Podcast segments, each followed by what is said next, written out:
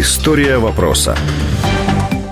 Щороку видавництво Оксфордського університету визначає слово року. Рейтинг був започаткований 12 років тому. У 2013 році укладачі Оксфордського словника англійської мови вибрали словом року селфі, що означає фотознімок самого себе. Словом 2014 року стало вейп, що позначає процес куріння електронної сигарети. Головним словом минулого року за версією видання стало емодзі. Зазначу, що лінгвісти Оксфордського словника англійської мови визначили слово 2016 року, яким стала постправда. Повідомляється на сайті словника.